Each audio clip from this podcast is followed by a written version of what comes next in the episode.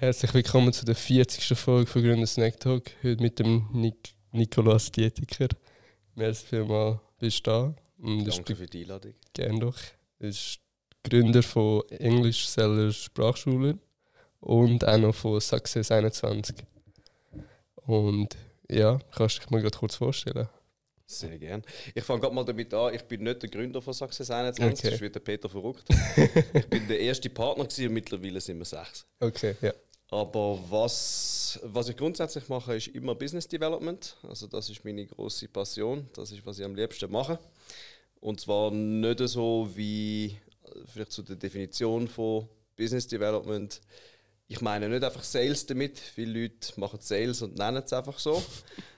Business Development für mich ist wirklich gesamtheitlich, holistisch betrachtet das ganze Unternehmen und den Unternehmer selber eben auch weiterentwickeln. Also das heisst, ich mache einerseits Business Development für mich, für die English Sellers Sprachschulen und andererseits mache ich es für andere Leute, also mit anderen Unternehmern für ihre Sprachschulen und andere Unternehmen. Mega cool. Und warum hast du den Podcast eigentlich zugesagt? Der Gantin hat mich da drauf aufgeklopft und hat gefunden, das sei noch cool und nicht weiter weg und so. Ob ich da nicht auch Lust hätte und ich habe gefunden, ja, wieso nicht? Sicher. Cool, ja. Das ist eine gute Sache, 100 Leute. Also ich finde es ambitiös von dir, dass du 100 Unternehmer möchtest A finden, B überzeugen und C interviewen. Ja, man muss sich Ziel setzen. Und jetzt kommen wir schon zur ersten Frage. Wie gut bist du eigentlich in der Schule gewesen? Hey, ich würde es da gerne mega sagen, ich bin mega schlecht gewesen, aber nein, ich bin recht stark gewesen. Ja, also da kann ich jetzt keine krasse Antwort geben. Ich bin wirklich immer bei den Besten gewesen. Ah, schon? Ja. Wegen dem hast du einfach das Gymi gemacht? Ja, das Gymi und dann studiert. Warum hast du dich dann für die Uni Zürich dann entschieden? Also zur Wahl ist gestanden Psychologie, JUS und ÖK. Und dann bin ich so ein bisschen nach dem Ausschlussverfahren vorgegangen, weil Psychologie, habe ich gehört, also nachher hast du einfach eine von zwei Berufswegen, die du einschlagen kannst. Also es sind nicht wahnsinnig viele Möglichkeiten. JUS musst du extrem viel lesen. Also du bist einfach immer am Lesen und das sind so Klammer in der Klammer in der Klammer und dann noch ein Sternchen. Einfach sehr komplex und ich bin gar kein Leser. Also für mich war Audible ein Gamechanger und seit es Audible gibt, lese ich die ganze Zeit Bücher, vorher gar nie. Und dann ist Wirtschaft übrig geblieben und das kannst du an der HSG und in Zürich machen und mir war Zürich damals sympathischer gewesen. Okay, ja. Und du hast noch vorher noch ein Bankenpraktikum gemacht? Wieso eigentlich? Ich wollte nach dem Gymi nicht studieren. Ich habe Studenten immer so ein bisschen boring gefunden. Okay. Also was ich das ist auch dumm, oder? Ich habe mich überhaupt nicht informiert, aber ich bin halt einmal auf dem Zug gewesen, wo ich ins Gymi bin und Studenten sind auch da gewesen und die haben halt immer irgendetwas gelesen und mit Leuchtstift markiert. Und ich habe nicht gerne gelesen und habe das irgendwie als langweilig empfunden. Und darum wollte ich etwas anderes machen und ich wollte Geld verdienen. Und dann bist du ins Banking gegangen? In dem Fall. Ja, voll. Und wie war denn so das Praktikum denn gewesen, im Unterschied zum Gymi?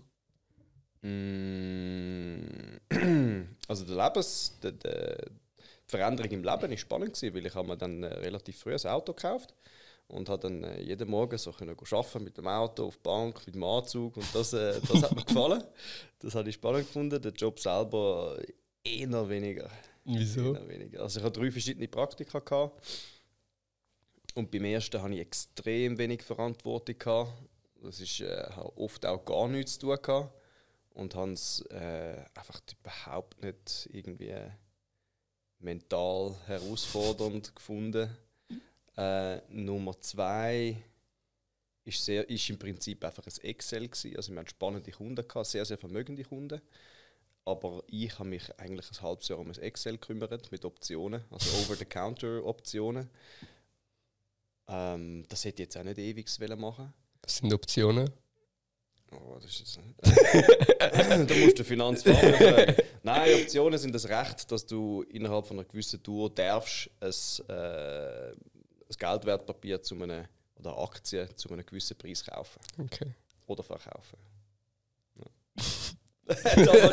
In das Thema willst du jetzt wirklich nicht eintauchen. Fabio. Nein, ja, genau. Und dann hat es das Drittes gehabt und das Dritte war besser gewesen, aber es war jetzt auch nicht etwas, das ich ewig machen wollte. Und mir hat grundsätzlich auf der Bank der Vibe nicht so gefallen. Also es geht halt immer mal den ganzen Tag alles um Geld. Und ich habe gerne Geld gehabt, ich habe immer noch gerne Geld, aber ich will nicht, dass Geld der Inhalt von meiner Arbeit ist. Ja. Und findest du in dem Fall Sprache spannender? Wesentlich. Wo kommt das Interesse an Sprachen dann? Du, meine ganze Familie ist relativ sprachbegabt. Also wir haben die Sprachen einfach schnell gelernt. Von dem her sicher keine Abneigung. Aber ich kann jetzt nicht sagen, dass ich von immer von Kind auf eine Sprachschule gründen. Also da muss ich vielleicht ein bisschen ausholen. Ich habe 3 ältere Schwestern und eine davon ist geheiratet mit einem Amerikaner. Und der ist seit irgendwie 20 Jahren in der Schweiz und hat ein paar Jahre für eine Schule geschafft in Winterthur und die hat geschlossen aus persönlichen Gründen. Und dann hat er sie übernehmen, weil es hat dort halt 4 Lehrer und irgendwie 60 Schüler gehabt. Und er hat es schade gefunden, wenn das einfach kaputt geht, das Ganze. Hat sich aber allein als Amerikaner und Ex-Geschichtsstudent, also er hat Geschichte studiert und Englisch, hat er sich das halt jetzt nicht so recht zugetraut, eine Firma in der Schweiz aufzubauen, und ist dann ursprünglich auf meinen Vater zugegangen, weil der hat auch schon mal ein Unternehmen aufgebaut und verkauft. Und der war aber schon 70 gewesen, und dann hat er gefunden, nein, frag doch den Nico. Und so ist das dann eigentlich zustande gekommen. Ich habe das mega spannend gefunden, ich habe damals an der HSG Unternehmensführung studiert und da hast du den ganzen Tag halt viel Theorie, wenn es hochkommt, mal ein Case, ein Praxiscase. Aber dann in meiner Freizeit quasi können ausprobieren, was man an der HSG gelernt hat, das habe ich super cool gefunden. Hast du das in dem Fall an der HSG nicht selber können irgendwie ausprobieren, sondern hast du es erst in einem Unternehmen können ausprobieren in dem Fall? Ja, also im Studium ist halt schon noch recht theorielastig. Was war so der Unterschied zwischen der Uni Zürich und der Uni, also der HSG dann? Die Uni Zürich ist riesig und interdisziplinär. Also an der Uni hast du über Geschichte, Biologie, hast alles Mögliche dabei. Und an der HSG hast du so ein bisschen die Wirtschaftler, die Juristen und neuerdings ein paar Mediziner. Und von dem her ist es so ein bisschen homogener von den Leuten, also man versteht sich, man ist, glaube ich, ein bisschen ähnlicher, habe ich das Gefühl, und es ist viel kleiner. Aber für mich war der grösste Unterschied gewesen, du hast an der Uni Zürich, weil halt auch unsere, ich weiß gar nicht wieso, aber man hat einfach, du lernst recht wenig Leute kennen an der Uni Zürich, es ist sehr unpersönlich. Du gehst einfach dorthin, machst dein Zeug und natürlich habe dann irgendwie so ein bisschen meinen Kollegenkreis aufgebaut. Aber an der HSG hast du viel stärker so, hast Verein, hast Unisport miteinander, du hast jenste Partys, also die ganze Zeit Homepartys und am Mittwochabend sind alle in den Ausgang gegangen. Du lernst die Leute einfach kennen und das hat es für mich ausgemacht. Und meinst du, wegen dem hast du auch an der Uni Zürich 4,6 und dann an der HSG 5,4 gehabt? Ja. Nein, das kann ich so nicht sagen. Ich glaube, das liegt primär einfach an mir. Also ich habe an der Uni Zürich bin ich noch ein bisschen Kindskopf gewesen. Bin sehr viel und sehr passioniert in den Ausgang gegangen. Und die HSG hat auch von den Leuten, die es dort halt hat, so ein bisschen meine Ambition geweckt. Also ich bin schon wesentlich zielgerichteter dann dort gewesen und an der Uni Zürich häufig ein bisschen verkatert. Und wieso hast du dich dann du hast ja Volkswirtschaft studiert in der Uni Zürich und dann nachher Unternehmensführung. Wieso hast du dich dann für den Switch entschieden, an die HSG zu gehen? VWL war für mich der einfachste Weg gewesen, weil in der BWL musst ist ein bisschen, im BWL-Bachelor lernst du mega viel irgendwelche Punkte auswendig.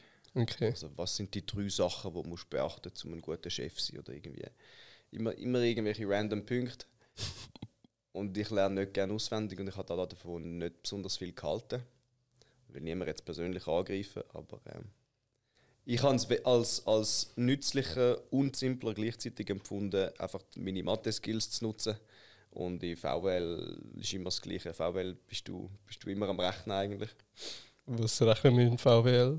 Du berechnest, was jetzt der optimale Preis ist für ein Gut oder was die optimale Menge von einem Output von einem ganzen Staat ist, oder du tust Zinsen berechnen oder die Inflation. Und es ist einfach, at the end of the day ist es immer Rechnen und es ist eigentlich immer Differentialrechnung.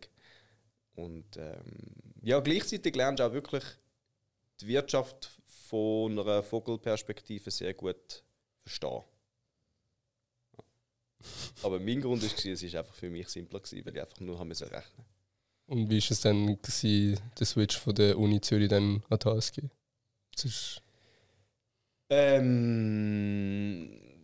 Für den Master habe ich mir dann gedacht, also erstens, ich habe gerne Abwechslung. Das ist auch der Grund, warum ich immer 2-3 verschiedene Jobs oder Unternehmungen gleichzeitig habe. Und zweitens habe ich ein bisschen mehr, ich habe mir dann schon überlegt, irgendwann, was will ich dann tatsächlich später machen. Und ich habe es noch nicht gewusst, aber ich habe gewusst, es wird nicht einfach mit Mathe zu tun haben. Also mit VWL sind deine Einsatzmöglichkeiten irgendwann ein bisschen beschränkt, finde ich. Und mit BWL ist es völlig offen. Plus, ich habe schon mit dem Unternehmertum geliebäugelt. Ich habe es noch nicht als wahnsinnig wahrscheinlich empfunden oder sehr konkretisiert, aber ich habe damit geliebäugelt. Oder ich habe auch einfach mit irgendeiner Managementposition geliebäugelt. Und habe dann gefunden, hey, why not, wenn es dort einen Master gibt, der Unternehmensführung heisst und ich das will machen, Sex so realistisch wie es halt ist, mich interessiert es und ich will studieren. Und hat es sich einfach gelohnt? Ja, voll. Ja.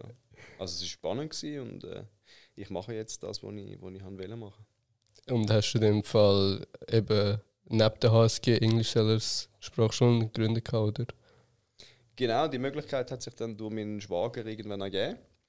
Und dann war das ganz ein kleines Schülerli am Anfang gewesen, wo mir aber dann doch ab Jahr 2 so meine Kosten als Student können decken. Aber auch nicht besonders viel mehr. Also es ist dann eben irgendwie nicht so recht gewachsen, wenn ich mir das vorgestellt habe. Also die Umsetzung von der Theorie, Praxis ist schwieriger gewesen als erwartet.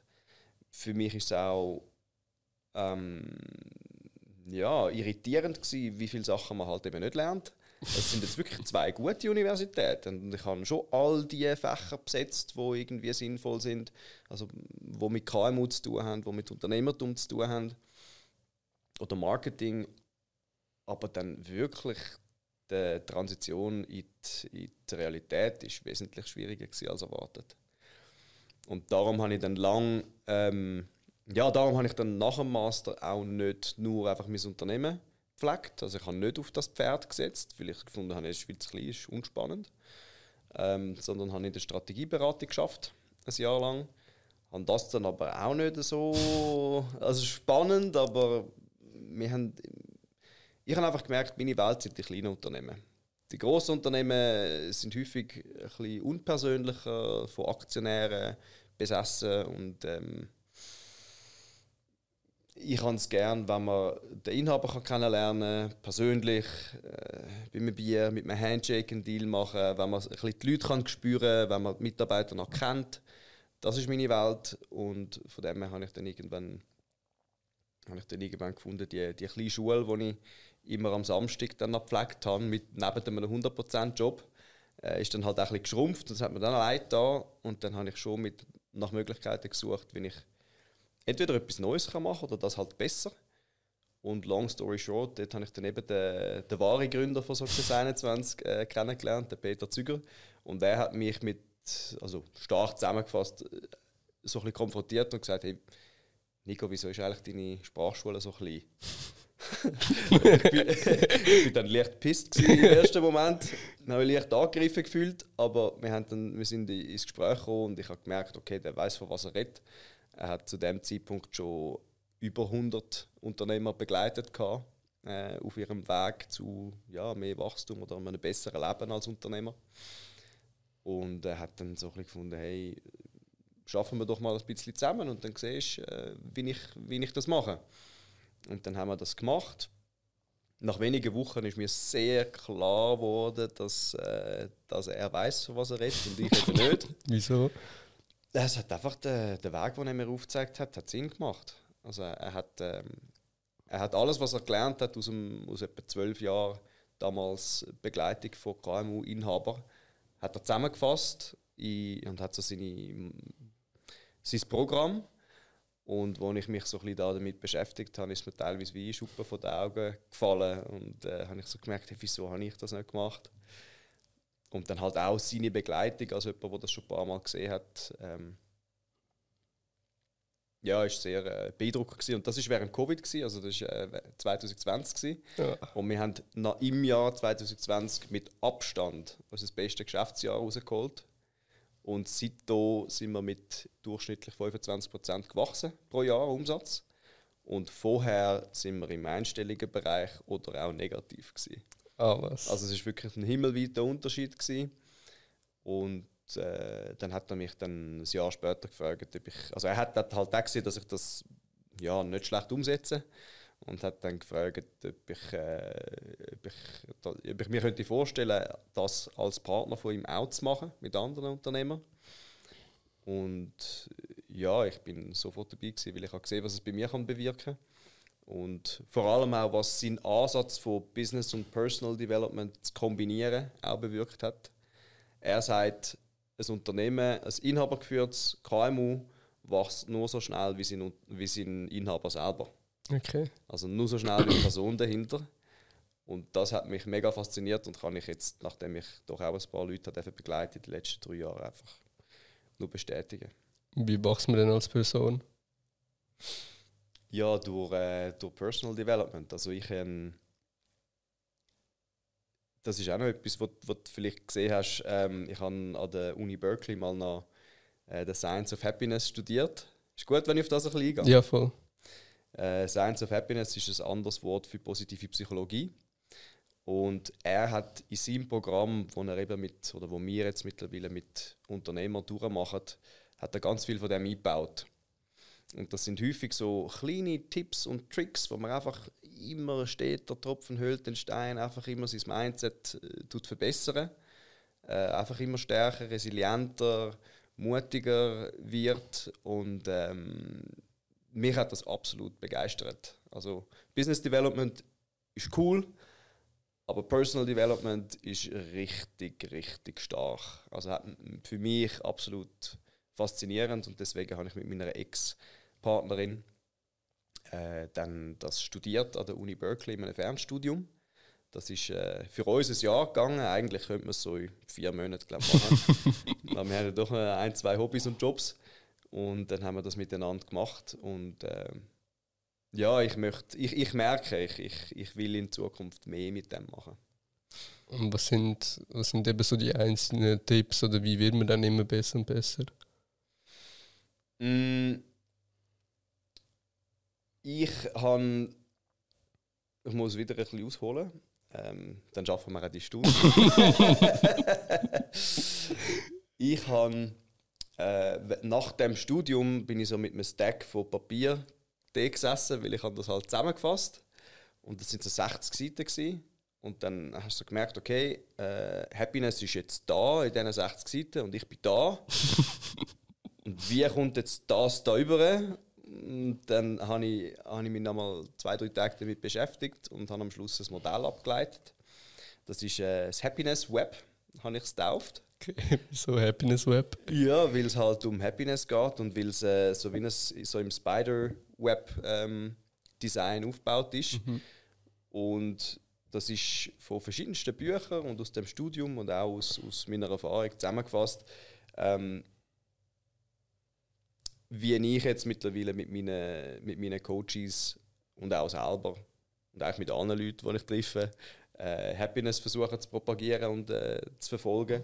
Das sind 5 verschiedene Dimensionen. Das ist einmal Family, Friends and Fun. Also so ein bisschen das Umfeld und der Spass, weil der Mensch ist halt einfach ein soziales Tier. Also keiner ist glücklich, wenn er allein ist. Und das ist sicher ein selbstverständlich wichtiger Aspekt. Nummer 2, Health and Energy. Jeder, der mal krank war, weiss, wenn du einfach krank bist und wenn du sogar etwas Schlimmes hast, dann ist alles andere eigentlich egal. Also das ist sicher ein absolut relevanter Punkt. 3. Finances. Sind wir ehrlich, wir sind da beim Finanzfabio im Studio. Nein, Finanzen sind sicher ein wichtiger Teil in unserer westlichen Welt. Also Finanzen gleich Freiheit. Und Nummer 4 ist das Mindset. Finde ich absolut essentiell, weil in den ersten 3 Sachen kannst du stark sein. Also du kannst dich selber du kannst eigentlich viel haben. Aber wenn dein Mindset schlecht ist, schätzt du das alles gar nicht und siehst nur die Sachen, die nicht gut sind und die anderen Leute, die eigentlich viel mehr haben und ich müsste viel mehr haben und es ist unfair und nein. Und wenn du aber ein gutes Mindset hast, dann kannst du in diesen 3 Sachen auch sehr tiefe Werte haben, aber du bist trotzdem happy. Was ist denn ein gutes Mindset? Ein gutes Mindset ist... der Tony Robbins hat mal gesagt... Ein gutes Mindset ist, wenn du mehr in die Zukunft als in die Vergangenheit schaust, wenn du mehr das Positive als das Negative siehst und wenn du deinen Fokus mehr auf Sachen richtest, die du beeinflussen kannst, anstatt Sachen, die einfach so sind, wie sie sind. Das war jetzt eine kurze Zusammenfassung. Und was sagst du persönlich? Ich persönlich sage, es hat schon sehr stark mit Optimismus zu tun. Also ich denke, optimistische Menschen haben es einfacher, weil sie ganz einfach ihren Fokus auf schöne Sachen richten. In jedem Leben hat es viele schöne und viele grusige Sachen. Die Frage ist einfach, schaust du immer in diese oder in diese Ecke? Es hat auch mit Mut zu tun. Also ein gutes Mindset heisst, du geniessest dein Leben, du nimmst es nicht allzu ernst vielleicht, du getraust dich ein bisschen etwas. Du lässt dich nicht unterkriegen, du hast ein Growth-Mindset, ein Wachstums-Mindset. Am Schluss des Tages. Dass du wirklich den Prozess anschaust, dass du den Prozess geniessest und dass du das Leben so als Spielwiese anschaust und einfach immer ein bisschen mehr und ein bisschen verbessern. Ist auch schwierig zu erklären, aber ich kann es, glaube ich, ein bisschen umrissen. Was ist dann genau das Gegenteil? Einfach schlechtes Mindset, so die ganze in die Vergangenheit schauen und solche Sachen in dem Fall? Ja, absolut. Also das ein schlechtes Mindset ist, wenn... Depression ist jetzt das Krankheitsbild von einem sehr, sehr schlechten Mindset. Wenn eigentlich alle Leute dich sehen und denken, hey, der hat so ein tolles Leben und er selber ist einfach in einer totalen Misere. Und da siehst du die Divergenz ganz krass zwischen Realität und wie er das empfindet. Und wenn das so der Fall ist, dann ist aus meiner Definition hast du dann ein schlechtes Mindset. Und hast du einfach nochmal einen 5. Punkt? Oder sind das... Du bist schlau. Schon gedacht, du hättest ihn vergessen. Nein. Ja, der 5. Punkt ist Growth and Giving. Also dort kommt auch das vom Simon Sinek geprägt, Start with Why, also ein Purpose, kommt dort auch mit rein. Das heisst, der 5. Punkt bedeutet eigentlich, dass du, wenn du bei den ersten 4 einen gewissen Level erreicht hast, dann bist du eigentlich... motiviert, um ein Jahr später überall noch mal ein bisschen mehr zu haben. Weil alle Lebewesen, die am Leben sind, wachsen und wollen wachsen. Also sagen wir mal einen Baum, der einfach gleich bleibt. Das gibt es nicht. Und so wird auch der Mensch sich eigentlich weiterentwickeln. Und dann habe ich das mal mit meinem mittlerweile 74-jährigen Vater besprochen. Und er hat gefunden, stimmt, aber... Irgendwann, gegen den Schluss, ändert sich das auch. Und jetzt für ihn persönlich ist es jetzt wichtiger gewesen. Also er ist froh, wenn er eigentlich gleich bleibt und nicht zu viel von der Kraft verliert. Aber auf der anderen Seite ist es für ihn viel wichtiger, dass andere Leute in seinem Umfeld, also er hat ja 4 Kinder, ich bin eines davon, wenn die wachsen. Und deswegen habe ich das dort mit aufgenommen und auch so ein bisschen mit Purpose noch ergänzt. Was ist denn so der Purpose von einem Menschen dann? Von einem Menschen? Von dir?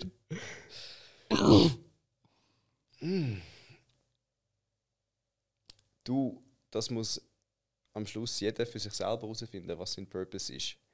Für mich ist der Purpose vom Leben, also der ganze Sinn vom Leben, ist es, glücklich zu sein. Also ich bin da ein bisschen buddhistisch veranlagt. Ich finde wirklich, das Leben ist ein riesiges Geschenk. Und vor allem als Schweizer hat man ja so unglaublich viele Privilegien. Und wenn man jetzt so privilegiert mal so ein Leben führen darf, ist meiner Meinung nach die einzige Verpflichtung oder der einzige Sinn, auch wirklich glücklich dann zu sein.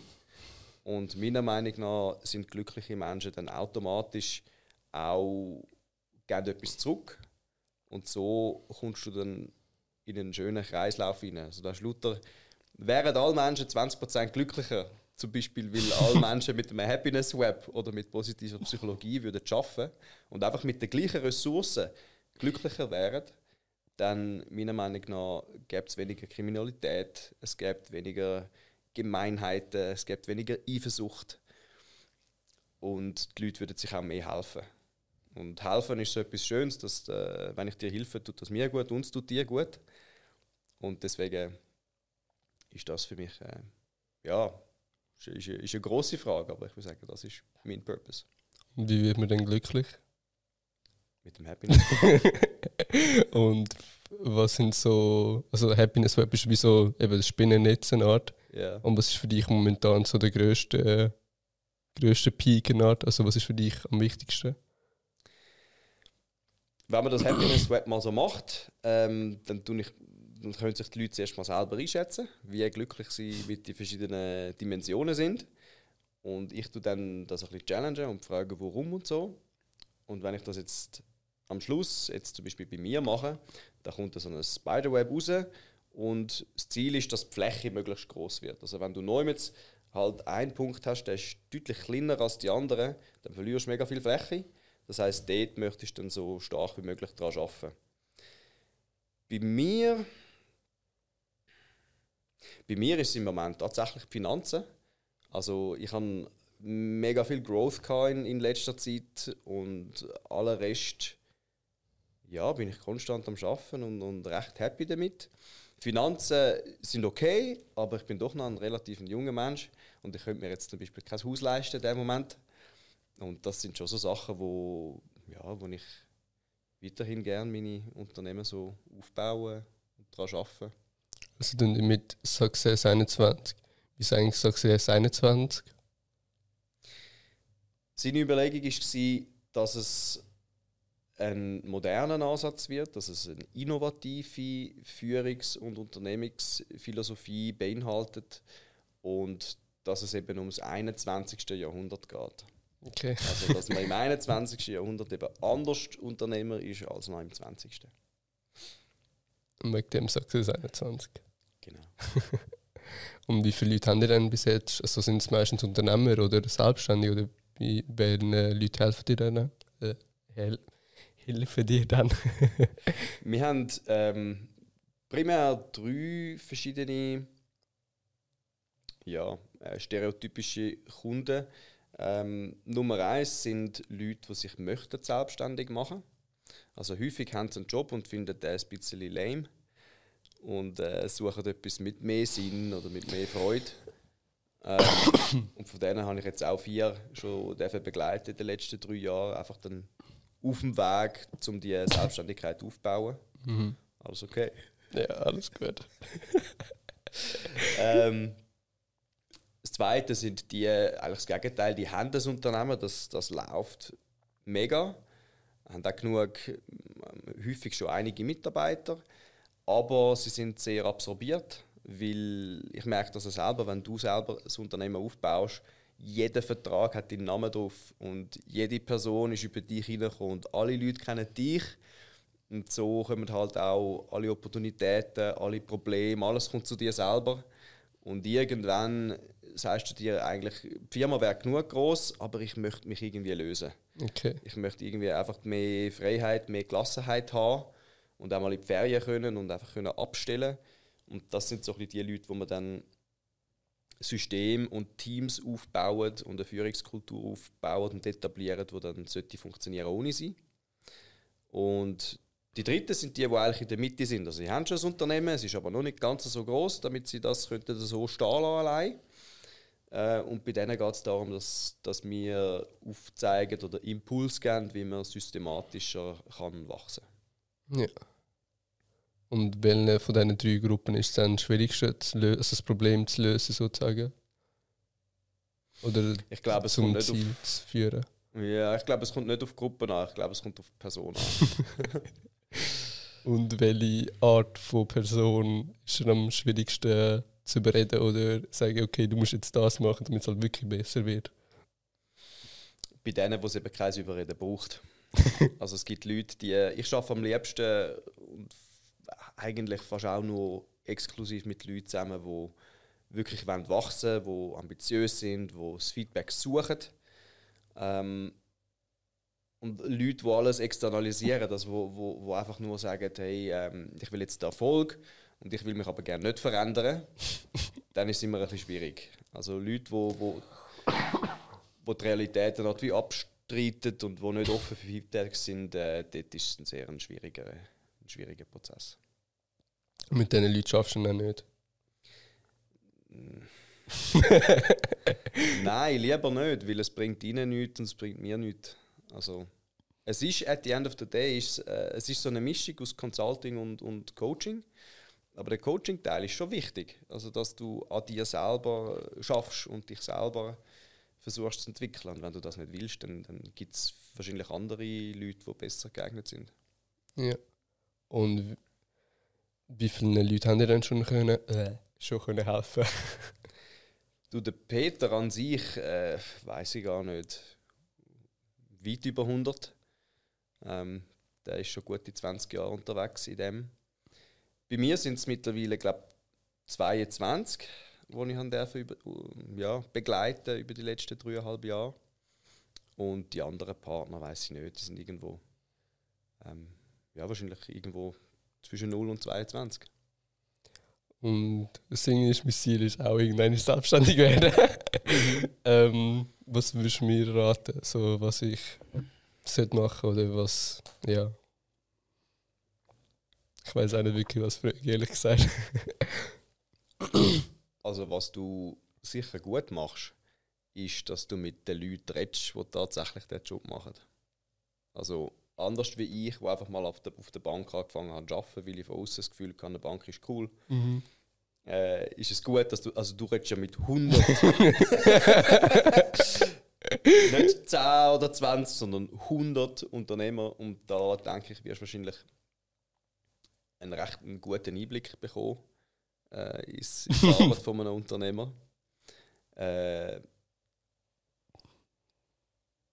Ja, und sich dann auch persönlich, also vielleicht lernst du den einen oder anderen von deinen Interviewees ein bisschen besser kennen.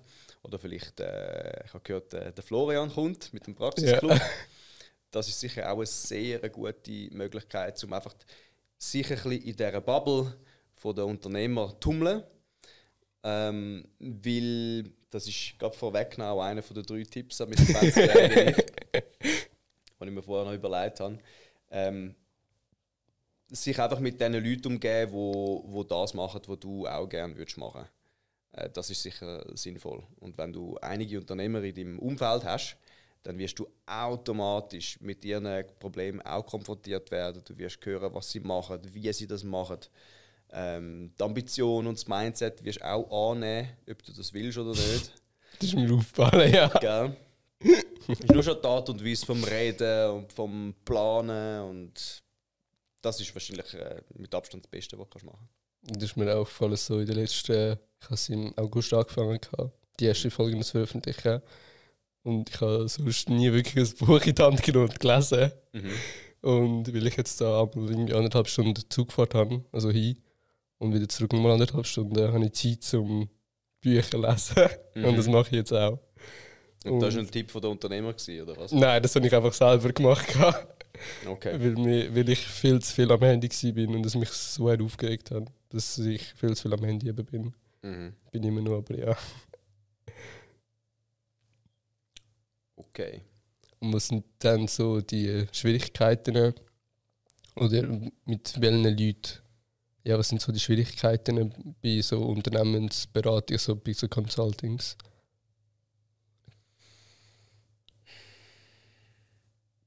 Mm. Wie findet ihr eigentlich Leute? Ja, das ist nicht die grösste Schwierigkeit. Also ich glaube, es gibt extrem viel, also nicht ich glaube, ich weiss, es gibt irgendwie 400'000 Kleinunternehmen in der Schweiz. Also Selbstständige und Kleinst- und Kleinunternehmen, wo ja unsere Kunden sind. Also wir arbeiten vor allem mit Firmen zwischen 1 und irgendwo 50 oder 100 Mitarbeitern. Und von denen gibt es so viele in der Schweiz. Wenn du viel unter Leute kommst, so wie ich das mache, dann lernst du die Leute auch kennen. Und dann, wenn du dann auch die Einstiegsbarrieren nicht so hoch machst, also ich verkaufe dir nicht 2 Jahre im Voraus und dann kostet es, weiss ich wie viel, 100'000 Franken, sondern man fängt halt einfach mal an. Und dann merkt der Kunde auch, es bringt ihm etwas oder es bringt ihm nichts. Und so machen wir die Einstiegsbarriere wirklich sehr, sehr, sehr tief. Und so finde ich eigentlich immer die Kunden, wo ich jetzt auch Zeit habe dafür. Die Challenge ist mehr, denke ich, dass du immer die richtige Balance findest in so einem Coaching. Wie weit darf ich jetzt gehen? Weil ich will der Person nicht zu fest auf die Füße stehen, aber ich will auch, dass die Person weiterkommt. Und ich bin bekannt dafür, dass ich den Leuten auch den einen oder anderen Tritt in den Arsch gebe. Und das wollen sie auch von mir. Aber dann teilweise hat doch jede Person hat so ein bisschen ihre Schwächen. Und ich finde das recht schnell raus, was die ist. Und auf der einen Seite möchte ich dann dort möglichst stark darauf eingehen, weil dort ist das grösste Potenzial. Andererseits ist genau der Punkt, wo die Person dann halt am meisten stört. Und dort so ein bisschen Balance finden zwischen alle Sachen besprechen, die er gut gemacht hat, aber dann eben doch nicht ganz locker lassen an dieser einen Schwäche, die er doch immer noch mit sich weiterschlägt. Ich glaube, das ist so ein bisschen eine Challenge, die ich immer wieder habe. Und wie findest du denn so die Balance? Hey, es ist das Bauchgefühl und Erfahrung und vielleicht auch mal Fragen. Also ich habe die Erfahrung gemacht, ganz viele Sachen, wo man sich selber überlegt, wie soll ich. Das Einfachste ist einfach mal das offen ansprechen und sagen, hey, look, folgende Situation. Ist es okay für dich, wenn ich so reagiere? Oder wie wäre es für dich optimal, dass wir zusammen das Problem angehen? Und dann hat man es besprochen und dann kann man es nachher auch so weitermachen. Und dann hast du meistens die Probleme schon wieder gelöst, so allein durchs Reden in dem Fall. Ja, gelöst bin ich auch nicht, aber die Lösung angefangen. So. Yeah. Und manchmal klärt sich es dann auch wirklich tatsächlich sofort. Und jetzt noch schnell zurück ein bisschen. Was hat denn eigentlich bei English Seller Sprachschulen gefällt, dass ihr so den Umsatz-Switch machen konnten? Hey, alles. Also, nein, nicht alles. Das stimmt nicht. Was ich dank Studium und so weiter gut hergekriegt habe, ist die Positionierung. Also wir haben nur die englische Sprache und nur Native Speakers als Lehrer. Und wir sind gut auch von der geografischen Lage, jetzt mitten in der Winterthurer Altstadt, positioniert gewesen. Das ganze Setup war gut gewesen, aber es hat so... Also wenn du mich nach dem grössten Aspekt fragst, würde ich sagen, es hat so ein bisschen das Menschliche gefehlt. Also ich will da niemandem auf den Fuß stehen, aber mein Verständnis von der Managementlehre war so ein bisschen sehr zahlentrieben gewesen. Also wie man es vielleicht auch in einem Grosskonzern macht, zahlst du ein bisschen mehr, dann arbeitest du ein bisschen mehr. Aber nein, in einer KMU ist es halt nicht so. Du willst wirklich eine Beziehung mit all diesen Leuten haben. Das sind ja dann auch mein Team ist ja nicht nur Mitarbeiter sind ja nicht einfach Arbeitskräfte, sind ja, mit denen verbringe ich ja den Tag. Und da habe ich also ein riesen Umdenken gemacht. Also so Leadership-mässig bin ich komplett auf die Welt gekommen. Sortiment auch. Also wir haben ein sehr langweiliges Sortiment gehabt. Du kaufst einfach eine Stunde und zahlst nur die Stunde. Und das haben wir sehr stark optimiert. Wir haben dann die ganze Customer Journey haben wir völlig neu gedacht, wesentlich jetzt von der Konkurrenz unterschieden. Wir haben eine Vision und ein ganzes Fundament dahinter. Wir haben Wert definiert, also wirklich quer. Das kannst du dir gar nicht vorstellen, wie viele Sachen gefehlt haben. Und wenn ich alles auf einen Punkt abbrechen, dann ist es, glaube ich, was ich gelernt habe von Peter ist, Business Development ist nicht so der eine Punkt, den du vergessen hast, sondern es sind etwa 3000 Schrübli und einfach überall, heute schraube ich da, heute ich dort, immer wieder ein bisschen mehr, nochmal ein Prozent. Und alles zusammen, wenn es super aufeinander abgestimmt ist, wächst dann. Aber das hast du immer noch nebenberuflich gemacht, oder? Die Schule? Mit dem Peter dann nicht mehr. Also bevor ich ihn kennengelernt habe, mit dem eigenen Wissen, ist es der Studie und dann berufsbegleitend gewesen. Und nachher ist dann neben Success 21 gewesen. Und wie war es gewesen, so von Angestellten das nebenbei können zu machen und dann Fulltime? Was hat sich dann so geändert? Ja, ist schon viel schöner gewesen. Schon. Ja, also ich arbeite jetzt etwa die am Samstag ein bisschen, aber ich mache die Sachen, ich bin weniger kaputt jetzt am Samstag. Also ich teile mir ja meine Tage selber ein. Ich bin ein Nachtmensch, das heißt, ich schlafe relativ lang. Und es ist alles auf mich abgestimmt jetzt und macht mir auch wirklich eine riesen Freude. Also beide Tätigkeiten mache ich super gern. Und von dem her, also Tag und Nacht. Also ich bin kein wahnsinnig guter Mitarbeiter, kein sehr guter Angestellter. Ich hoffe, ich bin ein guter Unternehmer. Und 100% habe ich es ja selten gemacht. Also vielleicht ein halbes Jahr oder ein Jahr. Und nachher hat dann die Lizenzierung von Peter angefangen und dann habe ich direkt auch schon Leute neben mir gehabt. Also 100% habe ich es, glaube ich, ein knappes Jahr gemacht. Aber es ist halt schon ein relativer Pain, wenn du 100% hast und dann nochmal das nebenbei noch musst aufbauen, oder? Das ist ein großer Pain. Ja, deswegen habe ich halt, also von Aufbauen war nicht mehr die Rede gewesen. Also ich habe einfach jemanden eingestellt, der dann den Verkauf für mich oder die Beratung mehr oder weniger übernehmen konnte. Und ich habe am Samstag noch ein bisschen zum Rechten geschaut und einfach das Minimum an Admin gemacht. Aber das hat nicht so gut. Also wir sind dort ja auch zum ersten Mal geschrumpft. Und als ich dann Miss Baby gesehen schrumpfen, ist mir dann schon ein bisschen kalt der Rücken runtergelaufen. Und habe ich gedacht, nein, das kann nicht sein. Was sind denn so deine Ziele mit deiner Sprachschule und mit Success 21? Also mein Hauptziel ist immer einfach mein Leben zu geniessen. Das ist effektiv so. English Seller soll weiter wachsen. Also wir haben jetzt nochmal aufs nächste Jahr ein recht ambitiöses Wachstumsziel gesetzt. Also einfach nochmal ein bisschen mehr als das Jahr. Und wir haben ein sehr starkes Marketing jetzt gehabt, Anfang letztes Jahr. Das ist dann ein bisschen zusammengefallen aufgrund von verschiedensten Faktoren. Und jetzt sind wir da jetzt nochmal mit einer neuen Agentur am Werk und haben da ein bisschen Sachen in die Wege geleitet. Und sobald das Marketing jetzt wieder dort ist, was ist, möchten wir dann auch mit weiteren Standorten expandieren. Und mit Success 21, also mit dem Coaching, das ist für mich einfach eine riesen Freude. Also ich mache es auch gern und die Leute machen es auch gern. Und dort ist für mich einfach immer so 4 bis 5 Kunden nebenzu dürfen betreuen, ist mehr will ich gar nicht. Also vielleicht grundsätzlich auch, mit meiner Firma, die wächst, können auch Kunden ein bisschen wachsen. Also es kann vielleicht auch mal noch ein grösseres Unternehmen werden. Dann. Aber muss auch nicht sein. Ist okay. Einfach immer neue Challenges.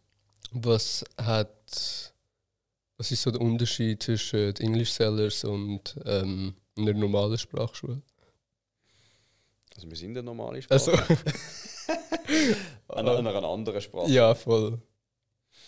Einerseits wirklich der Fokus aufs Englisch. Andererseits, also das bringt auch so ein bisschen eine Teamkultur mit sich. Ich glaube, viele Sprachschulen tun einfach ihre Freelancer so ein bisschen recht unpersönlich buchen, wenn sie es halt brauchen. Und wir versuchen wirklich, uns als Team auch regelmäßig zu sehen und die Leute zu kennen. Ich denke, das spürt man auch. Wir sind auch recht selektiv mit den Leuten, die wir einstellen. Also es sollen immer Leute sein, die wir als, auf Englisch sagen wir, vibrant, also als sehr lebhaft empfinden. Weil Englisch, wir sagen, oder ich sage immer, Englisch wie im Sprachaufenthalt, aber näher. Also in dem Fall halt wirklich mit einem Native Speaker lernen und es soll Freude machen. Und natürlich kann ich dir nicht das gleiche Erlebnis bieten, wie wenn du jetzt in New York wärst. Weil neben der Schule machst du noch ganz viel anders. Aber zumindest während dem Unterricht wirklich einen lebhaften, authentischen Unterricht erstellen. Das ist das Ziel. Ja. Geil. Wenn du willst, kannst du noch einen Snack probieren. Ja, ich habe es gemerkt. Ich wollte da nicht unterbrechen, aber...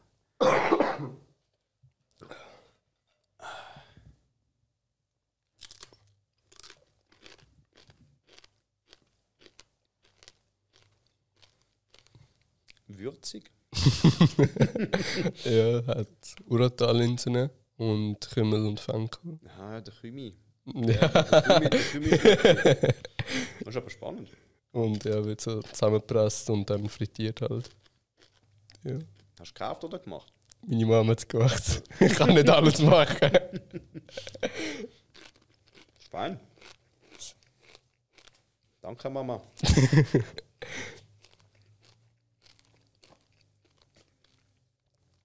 Ja, was hast du noch? Ja, kommen wir langsam schon zum Ende, würde ich sagen. Okay. Ja, welche 3 Bücher würdest du mir empfehlen zum Lesen? Also, eins heisst Awaken the Giant von Tony Robbins.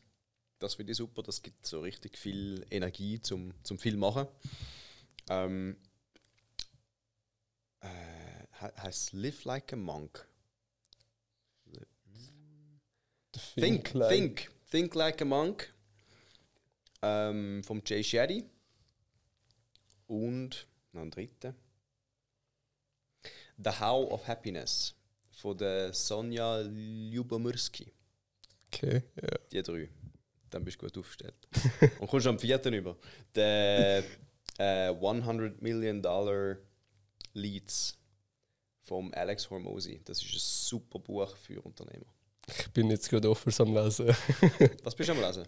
Es hat ja noch das vorherige Buch gegeben. $100 Million Offers. Yeah. Bin ich gerade am durchlesen. Das ist auch schon verdammt geil. Ich finde das zweite fast noch besser. Was ja selten ist, aber ich finde das zweite ist. Hat er sich nochmal selber übertragen. Ja, hat er 2 Jahre lang daran gearbeitet. Schon? Ja. Yeah. Ah, krass. Okay. Und ja, jetzt zu der letzten Frage, welche 3 Tipps wirst du dem 20-Jährigen ich geben? Also, Nummer 1 war, sich mit Leuten umgeben, die ambitiös sind, die spannend sind, die einem weiterbringen. Und das wirklich auch aktiv. Also das geht so weit, dass du vielleicht teilweise das Gefühl hast, hey, dieser Person, dieser Leute jetzt einfach noch mal ein paar Mal an, weil es ist einfach ein guter Austausch. Und mit einer anderen Person vielleicht ein bisschen weniger, weil irgendwie, man sieht sich zwar täglich, aber es fühlt sich irgendwie komisch an. Und das zieht mich immer runter. Nummer 2. Ich glaube, ich hätte noch ein bisschen mutiger können sein früher, mit 20. Also, und ein bisschen mehr auf sich selber hören. Von innen nach außen sich überlegen, hey, wer bin ich eigentlich, was will ich, und dem ein bisschen stärker folgen. Ich habe das nicht schlecht gemacht, aber ich hätte mehr können machen. Ich hätte ambitiöser und höhere Ziele können verfolgen, schon als 20-Jähriger. Und das 3. Was habe ich jetzt da noch? Ich habe noch mal irgendetwas gehabt. Warte, ich habe mal eine Notiz gemacht. Warte mal. Ah, ja, ich habe es vorher auch schon mal kurz erwähnt. Das Leben nicht so ernst nehmen. Also ich bin jetzt mit 34 wesentlich relaxter als mit 20. Und ich glaube, es hilft nur. Also mit 20 hatte ich das Gefühl, ich muss jetzt auf meinem CV dies und das haben. Bin dann irgendwie ich habe dann schon gemerkt, das ist falsch, jetzt all die Praktika. Also Studenten wollen häufig möglichst viele Praktika überall machen. Und dann bist du halt in den Ferien am Arbeiten, anstatt dass du in den Ferien wärst. Und ich habe das einmal gemacht und nachher habe ich aufgehört und habe Sprachreisen gemacht für den Rest von meinem Studium. Ja, aber das hätte ich hätte es noch ein bisschen lockerer können nehmen, das Leben. Ist gut, ja. Merci vielmals für Tipps für deine Tipps und dass du da gekommen bist. Und ja, was sich gefallen hat, gerne 2 Kolleginnen und 2 Kollegen weiterleiten. Und ja, bis zum nächsten Mal. Ciao zusammen.